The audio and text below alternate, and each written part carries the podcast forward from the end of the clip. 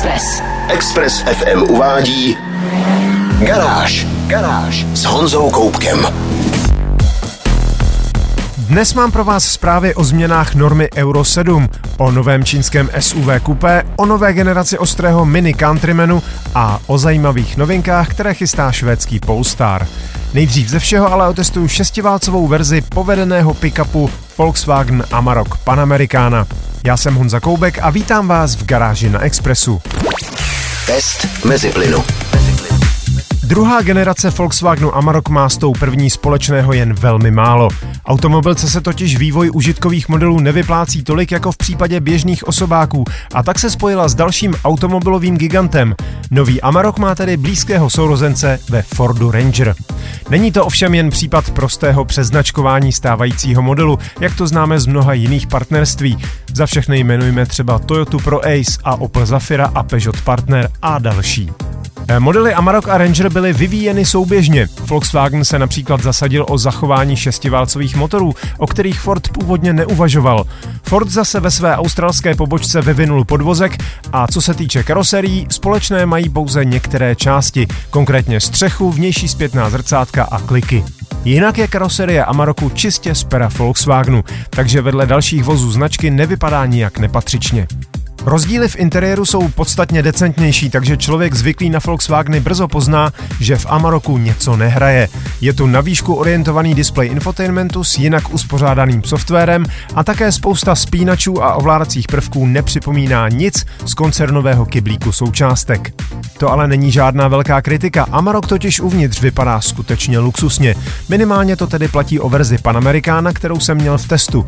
Jde o druhou nejvyšší výbavu, která přináší kožené čalounění, multibarevné ambientní osvětlení, prémiovou čalouněnou palubní desku nebo audioaparaturu Harman Kardon. Pořád sice z některých detailů poznáte, že tohle auto je především pracovní nástroj, ale rozhodně jsem si v něm nepřipadal kdo ví jak ochuzeně. Trochu mě mrzely některé záseky v systému infotainmentu. Je trochu nepřehledný a moje verze si nedokázala udržet některá nastavení, ale snad se to podaří časem vyladit. Už tu funguje aktualizace vzduchem, takže by to nemusel být takový problém. Jak Amarok Panamericana vlastně jezdí, vám prozradím za malou chvíli. Test mezi plynu. Posloucháte Garáž na Expressu a já testuju Volkswagen Amarok Panamericana. Pod kapotou mu vrčí 3-litrový vidlicový šestiválec značky Ford. Ve srovnání s menším nabízeným motorem, což je čtyřválcový 2 litr, je výrazně kultivovanější, tižší a samozřejmě podstatně silnější. Výkon 241 koňská síla nezní nijak závratně, ale krouták šestiválce propůjčuje autu dostatečnou pružnost ve většině situací. Není to auto, které by vás nějak nutilo šlapat příliš razantně na plyn, ale jeho zásoba síly je uklidňující a přiznám se, že to mi přesně vyhovuje. Samozřejmě se musíte připravit na trochu vyšší spotřebu. Při klidné jízdě se pohybuje kolem 11 litrů, při ostřejší i kolem 14 litrů nafty na 100 kilometrů. Nakonec mluvíme o pickupu o hmotnosti přes 3,3 tuny a s pohonem všech kol, takže takové auto prostě za 7 litrů jezdit nemůže. Další velkou pochvalu si zaslouží podvozek, ale pozor, je třeba mít na paměti kontext. Kdo by čekal, že tohle auto pojede stejně pohodlně jako Volkswagen Touareg na vzduchovém podvozku, bude pochopitelně hořce zklamán. Tohle je pracovní nástroj s tuhým rámem a listovým odpružením zadní nápravy. Na rozbitých okreskách nebo záplatovaných městských ulicích se od podvozku ozývají rány a jsou cítit vibrace. Potíž je, že šestiválcový model se prodává rovnou na 18-palcových kolech, která jsou těžká a zvyšují neodpruženou hmotnost. Čtyřválec na šestnáctkách jezdí znatelně klidněji. Příplatkové dvacítky ve verzi Aventura sice vypadají krásně, ale opravdu bych je příliš nedoporučoval. Moje stížnosti pramení především z toho, že si ještě celkem dobře pamatuju, jak jezdila první generace Amaroku, která ve své době ohromovala tím, že se chovala spíš jak velký osobák než jako pickup. Je ale třeba říct, že tady nejde o žádnou katastrofu a na hladkých silnicích jede Amarok nadmíru pěkně. Zejména vzhledem k tomu, že jeho terénní schopnosti jsou výrazně lepší. Nájezdové a odjezdové úhly se zlepšily, brodivost stoupla z 50 na 80 cm a dá se ještě vylepšit vyvedením výfuku vzhůru. Za příplatek můžete mít bytelnou ochranu podvozkových skupin a když pak obujete pořádné pneumatiky, Amarok se nelekne ani docela těžkého terénu. Praktičnost auta zvyšuje příplatková roleta na korbu, která už se dá ovládat elektricky z dálkového ovládání a tudíž můžete korbu zamknout a nebát se o svůj náklad. Moje další poznatky z týdenního testování najdete ve videu na www.garage.cz. Garáž s Honzou Koupkem. Pro fanoušky a příznivce Škody Fabie, Dacia Sandero a dalších malých a relativně dostupných aut tu mám hned na začátek novinek velmi dobrou zprávu.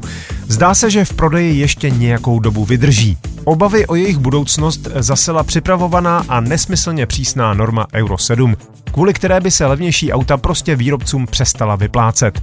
Protože náklady na jejich úpravy a dodatečnou nutnou výbavu by prostě byly příliš vysoké. Zejména vzhledem k tomu, že už před sebou stejně nemají kdo ví jak dlouhou budoucnost, než se v roce 2035 přestanou smět prodávat. Kromě mnohdy skutečně nerealistických požadavků na snižování už tak nízkých emisí byly problémem také nesplnitelně krátké termíny, které norma požadovala. Zkrátka a dobře, normu zjevně připravoval tým lidí s vysokou ekologickou motivací, ale nedostatečnými technickými znalostmi daného oboru. Naštěstí se spousta zemí proti původnímu návrhu celkem ostře postavila. Kromě nás to bylo ještě Polsko, Francie, Itálie, Bulharsko, Rumunsko, Maďarsko a Slovensko. Díky tomuto tlaku se podařilo vyjednat kompromisní řešení, které sice zachovává některá nová opatření, ale snižuje drakonické emisní normy. U osobáků by měla zůstat na úrovni normy Euro 6, která už tak je na hranici fyzikálních možností a u nákladních vozů bude snížení emisí mírnější, než mělo být původně.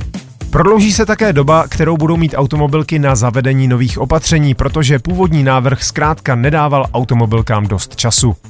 Zároveň se podařilo komisi donutit, aby souběžně připravila sekundární legislativu k normě, což bude také nějakou dobu trvat. Těžko ale můžete chtít po automobilkách, aby splnili tabulkový údaj například o emisích škodlivin z brzd, když jim zároveň nedáte metodiku, podle které se to má měřit. Můžeme jen doufat, že pod podobně pečlivým pohledem eh, skutečných odborníků se za pár let ocitne i zelený slib o ukončení prodeje spalovacích aut, jak už jsem říkal v roce 2035. Je dost dobře možné, že v té době už elektromobily budou dostupnější a použitelnější než dnes, ale pokud se to nestane, bude třeba ochránit zájmy chudší části obyvatel, které by hrozila ztráta osobní mobility. Další podrobnosti najdete v článku na garáži.cz. Garážové novinky na Express FM. Posloucháte Garáž na Expressu. Automobilka Mini už před časem představila novou generaci modelu Countryman. Je ještě větší než dosud a navíc výhradně s elektrickými motory. S odstupem několika měsíců ale přichází do prodeje i spalovací verze a mezi nimi ostrá varianta John Cooper Works neboli JCW. Karoserie je pořád typické mini, byť samozřejmě v moderní verzi a v případě Countrymanu v trochu drsnějším provedení. Součinitel odporu vzduchu 0,26 ale znamená, že se aerodynamiku podařilo celkem slušně vyřešit a mělo být o jedno z nejlepších čísel v daném segmentu. Zajímavý je C-sloupek karoserie, který barevně navazuje na střechu. V interiéru se zase dočkáte modernější a minimalističtější palubní desky. Typický kulatý prvek uprostřed palubky zůstává, ale už dávno to není analogový tachometr, nýbrž velký dotykový displej, který nově přečnívá mírně nad palubku, aby byl lépe v zorném poli řidiče.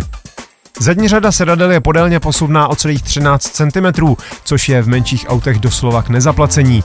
Kufr má i díky tomu objem od 460 do 1450 litrů.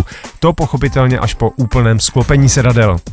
Podstatné pro tuto verzi ale je, že pod přední kapotou prská dvoulitrový benzínový čtyřválec splněný turbem. Jehož 300 koní a 400 Nm stačí funky crossoveru ke zrychlení na stovku za 5,4 sekundy a maximálku 250 km za hodinu.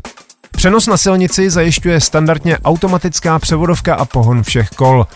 Motor kombinuje přímé a nepřímé vstřikování, má zesílené písty i ojnice, upravené sání a zesílené silent bloky. Ostrého Countrymana dostanete standardně na 19-palcových kolech, za příplatek jsou i dvacítky a výrobce slibuje, že pocit motokárové hbitosti zůstává i v takhle velkém autě. S touto informací bych sice zacházel opatrně, ale uvidíme, až se mi dostane do testu. Pokud je na vás 300 koní zbytečně moc, ale na přechod k elektromobilitě ještě také připraveni nejste, zbývá umírněnější model s tříválcovou 15 stovkou o výkonu 156 koní. Tahle verze začíná na 875 tisících korun, s výbavou může být až za milion 100 tisíc. Eh, JCW začíná kousek nad milionem a čtvrt, což je upřímně řečeno menší odstup, než bych čekal. Fotogalerii a další informace o novém mini countrymanu John Cooper Works najdete na www.garage.cz. Garáž. Kdybych se vás teď zeptal na dvě největší technické bolístky elektromobilů, asi by většina z vás řekla nejdřív dojezd a po krátkém váhání by někteří dodali vysoká hmotnost.